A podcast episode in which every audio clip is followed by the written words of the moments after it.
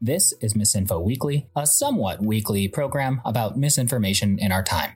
Misinfo Weekly is made by the Unit for Data Science and Analytics at Arizona State University Library. Hello and welcome. It is Friday, November 13th. We are past the 2020 election. Sean, how are you doing now that we are past the 2020 election? I'm a bit tired. There was a, a deluge of dis and misinformation during the election to sort out.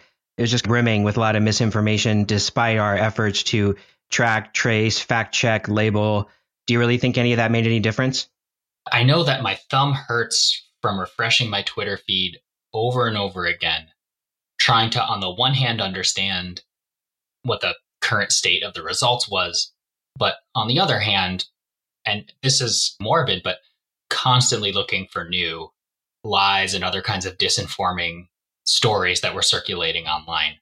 I agree with you. There was so much attention paid by really great experts on disinformation, different labs, different kind of journalists, so many people paying attention to all the mis and disinformation. I'm not sure what good it did. And when I say that, I don't mean I don't think it did any good, but I'm wondering what the good impact was. I think that's an important question because we were in some ways prepared. I use sort of air quotes to say prepared for this. I think we were. Yeah, that's fair. That's fair. We were more prepared than last time. Definitely more prepared than last time. And some of the best scholars in our fields were paying attention. We're doing press conferences. We're tweeting out fact checks. We're summarizing the information. And as we said before, there are lots of problems with fact checking, and it doesn't really work as a sort of shield against disinformation. And I, I think this election just showed how potentially ineffective fact checking can be at stopping the spread of mis and disinformation. Yeah, academics, New York Times, NBC, Fox News, CNN, Fox News, right? Just trying to fight misinformation on as many fronts as possible. Whether or not that's providing really crunchy and geeky updates to the network propagation of different rumors, all the way to just Twitter threads enumerating all the different lies that were being circulated online. What I come away with is on November 10th, The Guardian comes out with this story that cites that 70% of Republicans don't have confidence that the election went off without a hitch, that 70% have doubts about the integrity of the election. And to me, if we have that much effort going in, we have that much attention paid to misinformation, and we've been hearing about misinformation for years now. Uh, and we still have 70% of Republicans not really trusting the result of the election. It seems like there's a gap here between the fact checking we want to do and then moving that very important needle, which is a kind of collective public trust in the outcome of the election. We even had an announcement yesterday from the US Cybersecurity and Infrastructure Security Agency saying this was actually one of the most secure and successful elections we've ever had in history. But despite that announcement, where there's this distrust in the elections process, there's a bit of a mismatch here as an understatement. Yeah. I was thinking about this, about what fact checking does for us. It's difficult to have a counterfactual here. And what I mean is, could it have been 90% of Republicans? And if, but for the work of these committed and excellent journalists and scholars, would it have been much worse? What I'm getting at is what could it have been 90, but it, it was now 70, or could it have been much worse? We'll never know that. At the same time, I think this does indicate roughly that fact checking has some limitations. I feel like certainly fact checking helps for certain groups of people who are just trying to wonder, is this true? And then they just want to make sure that someone has a grip on reality so you hear something wild, it sounds outrageous. You want to be able to go to a trusted authority to make sure, okay, I know this isn't true and I can move on. I feel like asking that question at the outset, though, is this true, is an important distinguisher between some social media audiences and other social media audiences, or some news audiences and other news audiences. There's also the inherent assumption that we're actually having a discussion about what is truth and what is fact. We have to also consider that we came into this election with sort of fertile ground for everyone's belief that there was going to be fraud, there were going to be problems. And it, in some cases, folks actually were just looking for those. They were searching for cases, no matter how extreme. So, like one example in Arizona, and especially in Maricopa County, where Phoenix is and ASU is, we had Sharpie Gate. And it was basically this issue where poll workers were giving people Sharpies to complete their Scantron ballots. And someone announced that you couldn't use Sharpies and that would cause a problem. But then the New York Times, the Secretary of State for Arizona, the county executives, and the Board of Elections in Maricopa County all said that the manufacturer says Sharpies work fine as an instrument to complete your ballot. And if an issue popped up, then they would hand count that ballot. But despite basically fact checking press releases, tweets, Facebook posts at every level of government and beyond, SharpieGate continues to circulate even today. We had people show up to downtown Phoenix with weapons and firearms to protest SharpieGate, even though it didn't happen. Uh, also, giving away Sharpies, that sounds really expensive. How do you budget for that? I know fiscally Arizona tends to be conservative. That just it seems like a lot of money to the side. They were the the off-brand Sharpies. Either way, uh, look, I think you know what we're getting at here is that there's facts, right? There can be contests of facts. Did this happen or did this not happen? But it seems like those are no match for narratives, right? If there's a strong narrative leading up to something, like, say, for instance, we know the Democrats are going to try to steal the election, then that was like a membrane. And through that membrane, all the other facts pass through. And so we can't expect that fact checking is going to be 100% effective in, you know, dispelling misinformation because narratives outdo facts all the time or they can be a helpful filter for folks as they're consuming their own news and trying to make up their own mind. And we can also think of this as a, a problem of expertise. We don't agree who the experts are in general. So some folks might believe election officials, but then other folks believe that those election officials are trying to steal the election because, for example, our Secretary of State in Arizona, Kate Hobbs, is a Democrat. So therefore, some Republicans, a minority, I would argue, but some Republicans believe anything she says will be false because she's a Democrat. Versus the history in the United States and of Secretary of States is that they often, almost always, conduct elections with high levels of integrity, no matter what party they're associated with. But some people have this belief that we can't trust X expert, or the only expert I can trust is myself. So if I think something is BS, then my BS indicator is better than the expert's BS indicator.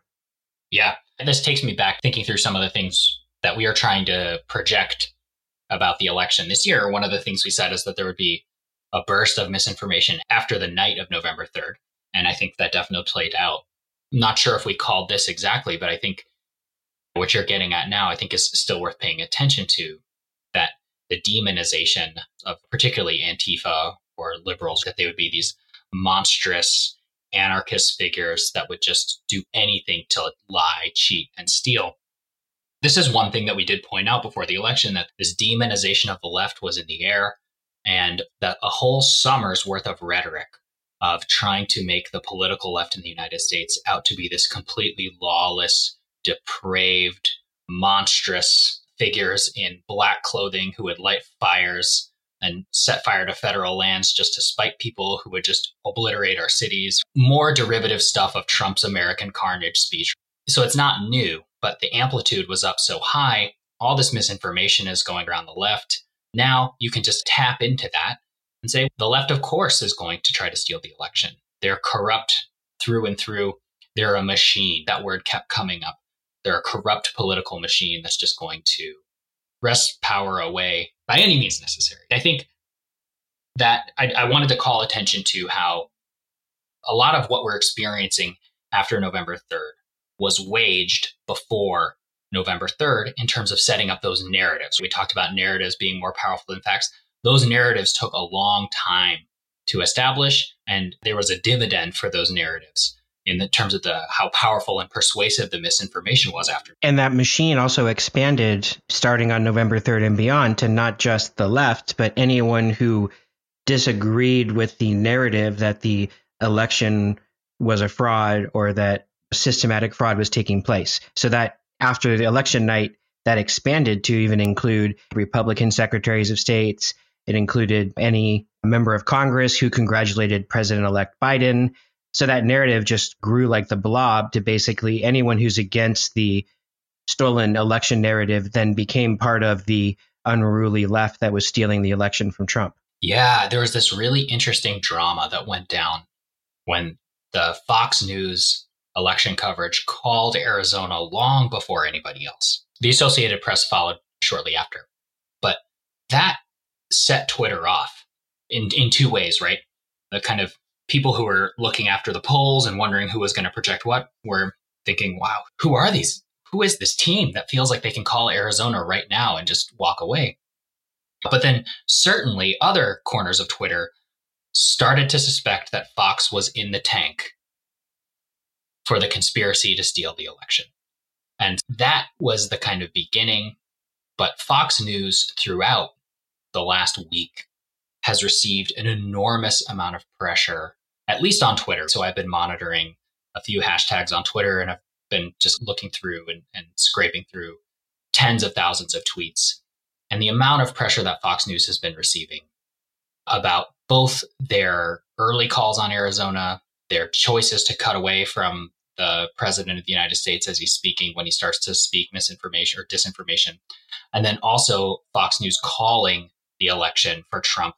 All those things have caused a huge amount of resistance and agitation on Twitter uh, on the kind of political right or far. Did you mean calling the election for Biden and not Trump? Did I say that? Yes, you I, did. I think I've, inter- I've internalized some of this disinformation. What I mean is, when they called it for Biden, that caused kind of a firestorm. When they called Arizona for Biden, that caused a firestorm.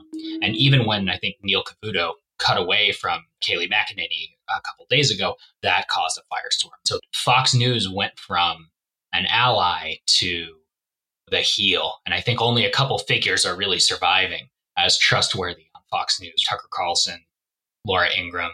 But in general, Kennedy. we would say that, that Fox is being added. Yeah. This leads to the response of the media and the social media platforms to some of the disinformation was much more active. They've used active measures than rather than the passive measures that they've used or lack of any measures that they've used throughout the year. Say more about that. What do you mean by active measures? So, for example, one case would be the president's press conference after the election saying that he won. Some news media cut out of that conference, press conference. Others fact check it in real time, which is different. In the past, they've covered those press conferences often in their entirety and then made some commentary later. But instead, they actively were like, this is not true. This is just the president's lying, is what some of them actually said. Preemptive approach. Yeah, yeah. Yes. So this preemptive active measure rather than the sort of passive response of we'll just air anything that's said and then we'll handle this in the post. It's almost like the same strategy of fact checking. The information circulates and then we fact check it as a defense rather than just saying, no, we're done. We're not going to circulate this. And then Twitter, Facebook, you know, Twitter especially did the same thing. Many of the this election is a fraud. These things have been stolen. Those sorts of tweets from high political figures, including President Trump, were labeled.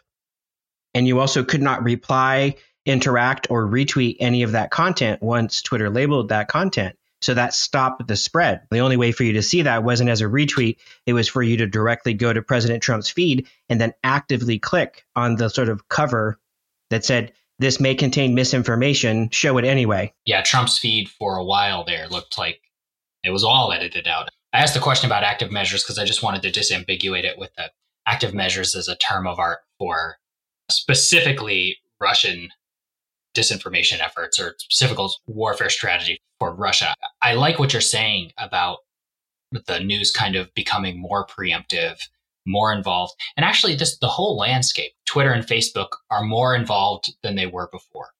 As you mentioned, right? Trump's timeline was more difficult to get to in terms of the, the content there. Not impossible by any means. So you have social media companies keying in, you have news media preempting things that the president is saying. You have some of the president's closest political allies calling the race against him. It feels like there's more work than ever to try to preempt or to combat this misinformation, combined with all the other things we were mentioning about all the kind of scholars and journalists actively addressing misinformation. We've got so much more work And it, again, it doesn't appear to be sufficient to maintain people's collective belief in the integrity of the election. That everybody, right, will take pause when we think about that. So much work went into trying to head this off, and we still got a suboptimal result. Can you say more? What do you think the suboptimal result was then? I think if we have 70% of Republicans not trusting the outcome of the election, if that is a consistent thing, or if that is a symptom that America could become far less governable than it is right now. And I'm not a political pundit, so I'm going to be very careful when I when I move out from there. But that suggests that the fact checking wasn't sufficient, that the countermeasures weren't sufficient to cross party lines, to overcome the narratives of the, those kind of political party narratives that have been kicking around prior to the election. Well, do you think that even though the media, political analysts, academics all predicted that this was going to take days to sort through, especially due to the number of mail in ballots that require more processing than in person ballots. Do you think that played a role? Because there was a bit of, it was predicted, but there was a roller coaster, right? So if you're watching the evening of November 3rd, then you see Trump has more votes, and then you start to see slowly Biden catch up to those votes, then eventually succeed in capturing a number of states. But this process took a fortnight. And even though we were warned, this will take days, maybe a week, maybe more before we have a final prediction of who's going to win. Uh, a lot of folks seem to respond to the lack of instant gratification in the election with belief in a lot of these narratives. Yeah, I hear you on that one, that there was a self own on some of these, in that the way that the success of the polls was covered, the way that the counting of the votes was covered. Yeah, I, I think you could make an argument that contributed to some of the collective unease going on. But as you said, people were warned, counseled over and over again. This is how this goes. How many pollsters in advance of November 3rd, between November 1st, 2nd, and the morning of the 3rd, rushed to put out essays and articles that said, all right, now there's still a chance that Trump could win. And I want everyone to know that, right? There was so much hedging and so much bracing for a nonlinear outcome here. But you're right. There was something about needing to see the result immediately in there. I, I don't know what to make of that completely. I, I do take your point that it's it might not be 100% the outcome of the misinformation efforts that coverage and people's collective expectations surely has some responsibility in this. But I bring this up because I think it's important to think through how, for us, a lot of times we think about fact checking as the solution.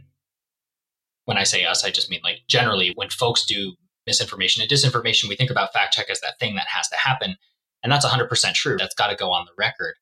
But I think this election fortnight, as you say, I think it indicates how there's the priors to the election or the priors to that event are so important to determining how effective this misinformation or disinformation is going to be.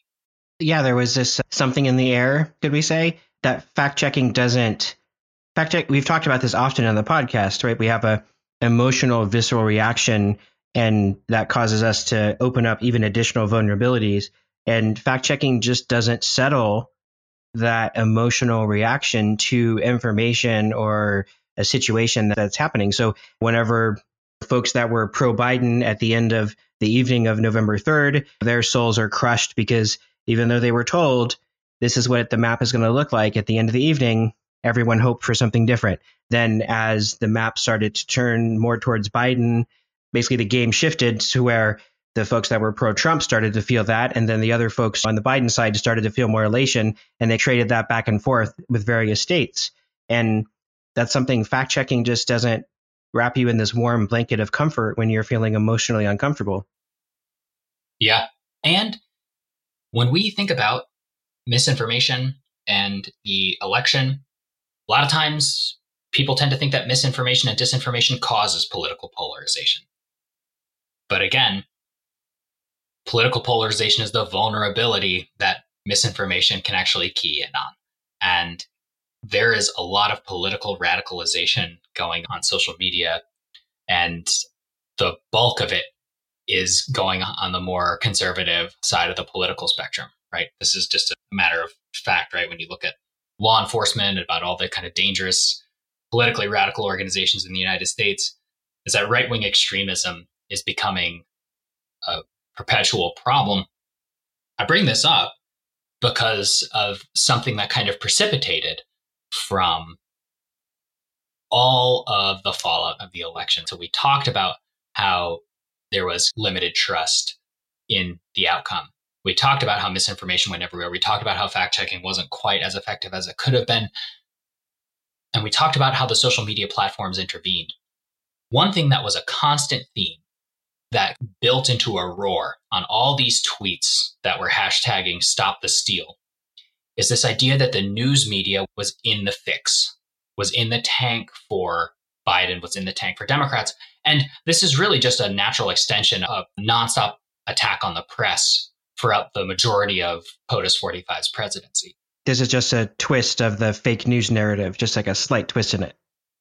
Exactly. So, no trust in the press, no trust in the media.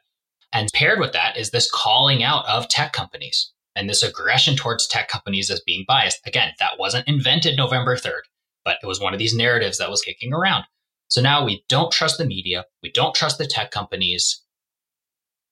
We are going to move to Parler. That's one thing that happened, this mass exodus. I think it might actually be today when many people uh, signaled on Facebook and on Twitter that they would be moving to Parler November 13th. So there's a mass exodus going on or at least people are performing or claiming there's a mass exodus of people moving to Parler, which, as listeners will know, either by listening to this podcast or if they're interested in misinformation, will know that Parler is a very conservative social media application. This is a bit of hyperbole, but unless you're practically saying, I'm going to harm someone at this time in this place, you can basically say anything else except for that.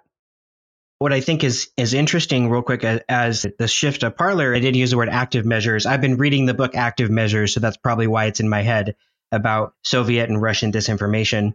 But as social media platforms were being less passive about this, and I think it's important to say the empirical evidence from research states that the social media platforms are actually doing the opposite. They've actually raised up conservative voices rather than suppressing them. If we look at you know research around the circulation of this content and such that yeah, Mother Jones had a great piece about this not too long ago. So the evidence is the op- basically the opposite of what a lot of conservative lawmakers and pundits are saying. It, that's actually incorrect. That's disinformation. But this move to Parler was in response to those measures of active labeling, of active fact checking items whenever someone mentions the election or includes a certain screenshot, those types of measures which I find to be somewhat ironic considering the social media platforms actually help them to have a voice and to penetrate the larger social media network with those voices. So I find it ironic that they're now going to basically a fairly conservative leaning right wing echo chamber where that's only like minded folks are there for the most part.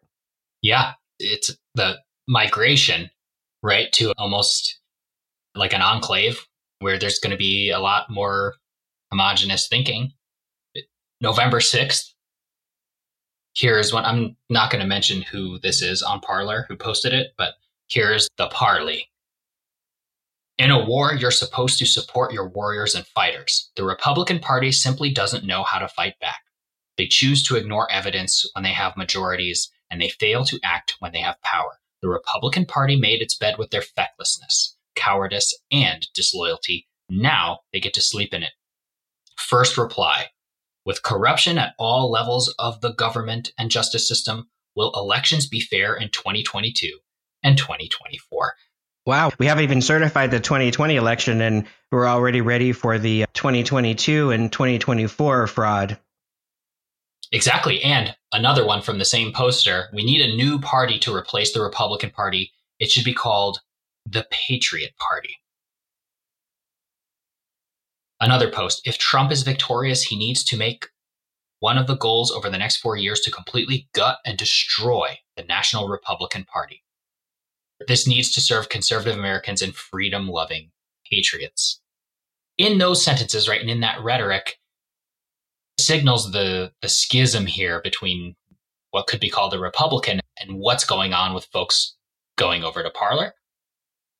I also think that you could, in some ways, replace Republican Party with Democratic Party, and you would see activists on the left are saying the same thing about the Democrats. I think both parties are having these conversations about why there wasn't a landslide on either side. In ways, Joe Biden's victory, so the Biden Harris victory, was pretty epic. If you look at the, popular vote, it's you know fairly epic with respect to the number of electoral college votes that he's receiving, but you didn't see that transfer down to the Senate, the local, and the state government.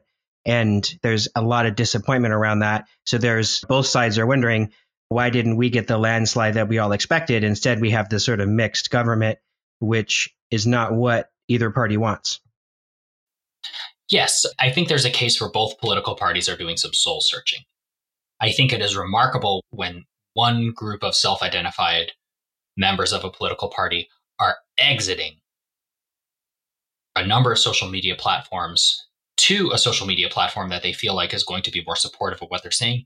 And another thing that I'm observing on some of the tweets that I've been collecting and looking through is this call for a ban on even Fox News, but all major news outlets and a boosting and a, a kind of rise in prominence of news sources like Newsmax and OAN.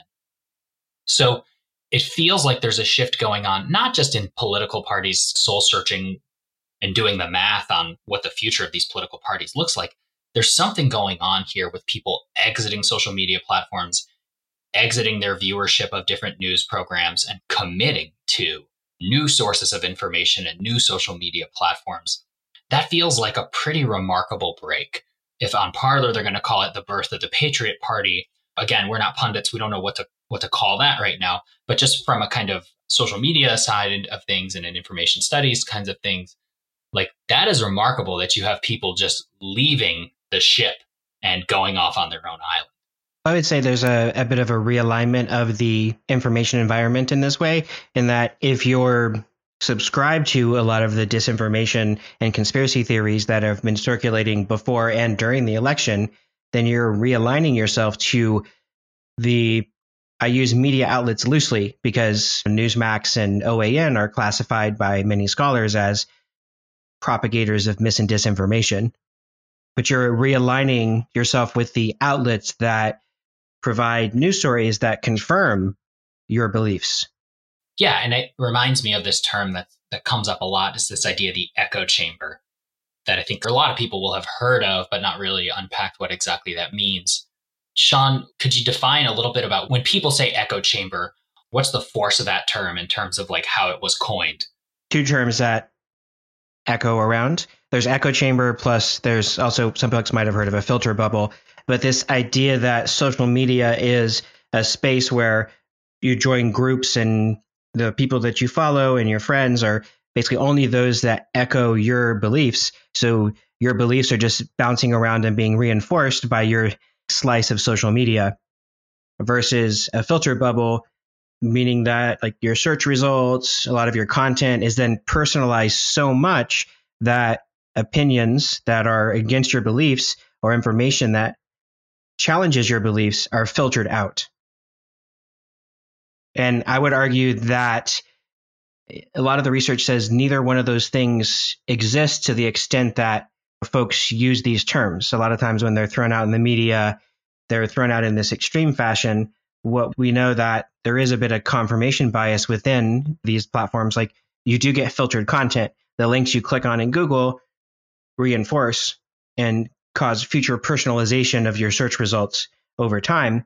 But the evidence shows that in most social media sites, you're not receiving, unless you're heavily curating your friend groups, you're still receiving information that might be counter to your beliefs. Yeah, I did some web scraping of Breitbart News using Chrome, and I forgot to log out of Chrome. And so my news feed was filled with Breitbart News for a good while. As a result, my social media and personalization algorithms are so broken. I get such weird content now as a result of this work, especially after this podcast. It's amazing what pops up. I'm like, that's not news. Why is that in my feed? It does feel like these filters exist. These filters are, in a lot of ways, right, how a lot of the internet is monetized. But yeah, this idea that it's just a completely hermetic seal, no other content and no other people will get in. This goes back to some of the things we talked about before, where you make the point that like mentally that filter is just as powerful as whatever the technology filter is on how you consume the internet. Probably more powerful. Yeah. So where does this leave us then? What does it tell us that people are moving to Parler that there's a distrust of the media, there's a distrust of technology companies. And now it seems like if you're looking through the, the social media around the election, we've got people who will produce, they'll take a thumbnail of a chart from ABC looking at the vote tallies and use that as evidence that there's been election fraud. You will look at people who will just look at a table or a piece of paper against a window and use that as evidence of election fraud. Where are we now in terms of trying to make sense of why there was so much mistrust in the election this year? I think we have to then really go back to President Trump and a lot of the high level officials in government, their rhetoric. Instead of reinforcing the trust in these institutions that count the vote, which, you know, at the county and state level, instead of reinforcing that these folks have integrity. Elections have very specific rules that are followed. That the the evening of voting, whatever the news media says, has no impact, zero impact on official vote counts of what the vote looks like and who's declared the winner by the state. There's no connection with what AP says versus what the state says. The state says you're in the business of prediction, we're in the business of counting. But after almost four years of rhetoric from government officials, not all, but some government officials, saying that these officials are unethical and that fraud is going to happen, then no matter what those institutions say and the leaders of those institutions say, some of these people aren't going to believe them. Actually, there was a pretty interesting article on NBC News about how a lot of these misinformation stories turn the believers of misinformation into sleuths. And this, I think, is consonant with a lot of the things that we've been saying about QAnon and even talking about Wayfair and a number of other conspiracies that it turns any conspiracy theorist into a little detective. Yeah, I think it's dangerous when we turn folks into basically uh, Sherlock Holmes without any expertise of a complex area. So for example, we're not experts in election law. At least I don't think you are either, Michael. I don't think so. No, I wouldn't bet on that. So we have to rely on officials that are saying, here's the process. And the process is different from state to state because, or county to county, even that this is how we count the ballots. This is when ballots are allowed to be there, arrive in mail. This is, and they're, they're different. And the problem with turning everyone into sleuths is that you then have to spend an inordinate amount of time to understand policy and election law, which varies from state to state and sometimes county to county, or else your Sherlock Holmes BS detector is going to go off inappropriately. Because, for example, we saw there was video footage because many of the, the counties have webcams in their vote counting centers and election officials transcribing ballots. So when a ballot has an error when it goes through the reader, they will often then take that ballot in front of multiple staff members, members from the Democratic and Republican parties. They'll then transfer that ballot to a new ballot, fill it in exactly as it was, discard the old ballot, and now they can run it through the machine. But folks were saying, look, they're making new ballots. But if you understood the process, you would be you would understand what they're doing, you would understand the level of observation, and you would also understand that I hope these people wouldn't do this in front of the webcam. If you're trying to create fraud in the election process, doing it on camera seems like a really poor choice. Yes. and furthermore, if you're going to have an election conspiracy, you shouldn't publish a chart that shows the fraud happening in real time. I, it reminds me so w- one of the articles that mentions the idea of, of sleuthing is by uh, Ashley Nerbovig uh, for the Detroit Free Press. Uh, this was published a couple days ago. Internet sleuths use misinformation in an attempt to prove dead people voted in Michigan, is the headline. The use of the term sleuths reminds me of, you know, like a long time ago, I used to teach introduction to film and film theory. And one of the things that I had to teach, brief tangent, but I promise it's promise it's relevant this time. Okay. Is this idea that in a lot of detective fiction and certain film genres for detective fiction, one of the assumptions is that the world is irredeemably corrupt and that you're surrounded by a world that's just steeped in vice and that no very little good can come out of it and you have to glean whatever you can. But that makes the detective figure more compelling from a storytelling point of view. They are the flashlight in the dark.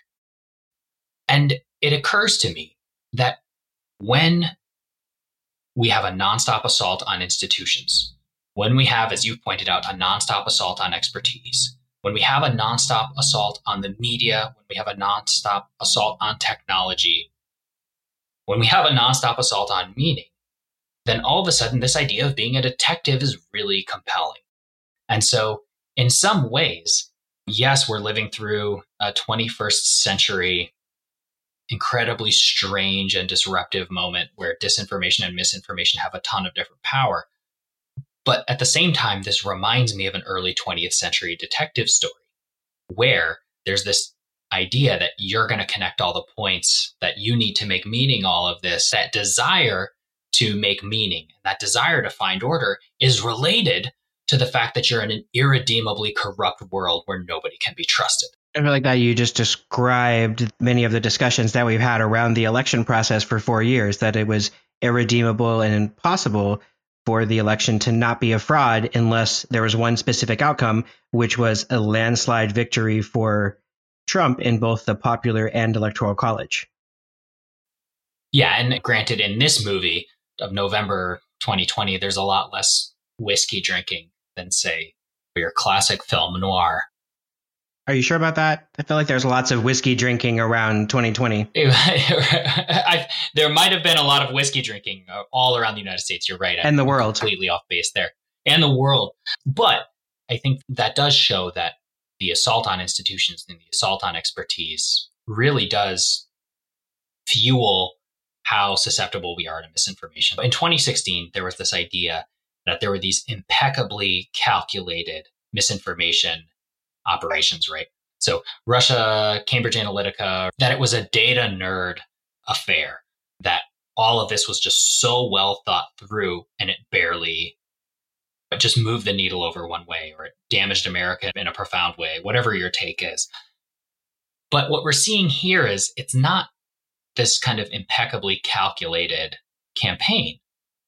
It is just preying on people who are already very vulnerable on both sides, I would argue. I, I think that often one side of the political spectrum has a, a misbelief, incorrect belief that they're not vulnerable. The only the other side is vulnerable. It's used a, a popular term. One side believe the other side are sheep, but in general, both sides are pretty vulnerable to this. Yes, and I think that vulnerability framework works pretty well for thinking through why an election that is really pointed, right? That helps illustrate exactly how divided culturally and politically a lot of folks are. That makes us especially vulnerable. Not that state politically for folks is the outcome necessarily of misinformation. It's actually the kind of receptor for misinformation. And that also prevents us from being able to have conversations about policy disagreements, potentially disagreements about what we each think are facts and instead, we're in the trenches lobbying what we think are sort of truth bombs on the other side and just kind of throw them back and forth. So we don't really get to meet in the middle. There are cases where you end up being a disinformation troll rather than actually having a conversation. Both sides just lobby these more trolling, what about this fact? What about this fact? Instead of having a conversation saying, what are the underlying beliefs and how can we come to a conclusion together or a better understanding together versus I just want you to come to my side and believe that I'm correct. Yeah. And I think that's actually a really great place to end in thinking about going more upstream about addressing misinformation, not in terms of the operation, the information operation itself, but going more upstream on people's belief systems. And that's where a lot of these conversations have to be. That's got to be some kind of follow up to fact checking. Fact checking is wonderful and necessary and amazing, as we've discussed over the last 45 minutes, it can't be the only thing that we turn to. We need a, a larger repertoire of not necessarily just tools, but I don't know. It, do we need tools? What do we need? What's another word for this? You know, I think tools is maybe a little too instrumental to think through, but I do think there needs to be a certain kind of empathy, not exclusively in how people feel. I'm not trying to to say that there needs to be some kind of cuddly way through this, but also a kind of empathy about how people are reaching the conclusions that they're reaching. I think that can be really helpful. If I hear somebody say something that I don't agree with, it, it got such a rise out of people years ago when there was this idea raised about alternative facts. And even though it was awful and deceptive, it was also accurate in some ways about how people really do operate from sets of alternative facts. And if I'm going to be outraged completely every single time that someone is behaving off the set of alternative facts, I'm going to be exhausted. Sometimes you can't afford to do anything else but react strongly. What that really makes me think is if we come at this from a tools perspective, like you're saying, then I think of that as a surgeon, like there's something we need to extract from someone. We need to cut out this sort of bad part, these bad beliefs, this incorrect set of facts that they're attached to, versus something that's more holistic comes from this sort of healing perspective of that there's this is a holistic set of issues that we need to address. I don't know how to describe them at this moment in time yet, but that's different than no, like a systems level approach, right? Yeah. Versus I have to cut out your bad appendix, which is that's where your that's the part of your body where the these incorrect beliefs are, are held. If I just cut that appendix out of you, then you'll go back to being. I'll just fact check it. Yes, I'll fact check you into health. Which yeah, that doesn't work. And we just saw that didn't work. This 2020 was a great example of how we can't fact check something into a better existence. Yeah, and that this information disorder that we're in is a manifestation of a lot of other social ills that we're experiencing as a society from economic to cultural and beyond. That's a really happy place to leave everyone, I think. Thanks for joining us this week. Be thoughtful and be well. For questions or comments, use the email address datascience at asu.edu. And to check out more about what we're doing, try library.asu.edu slash data.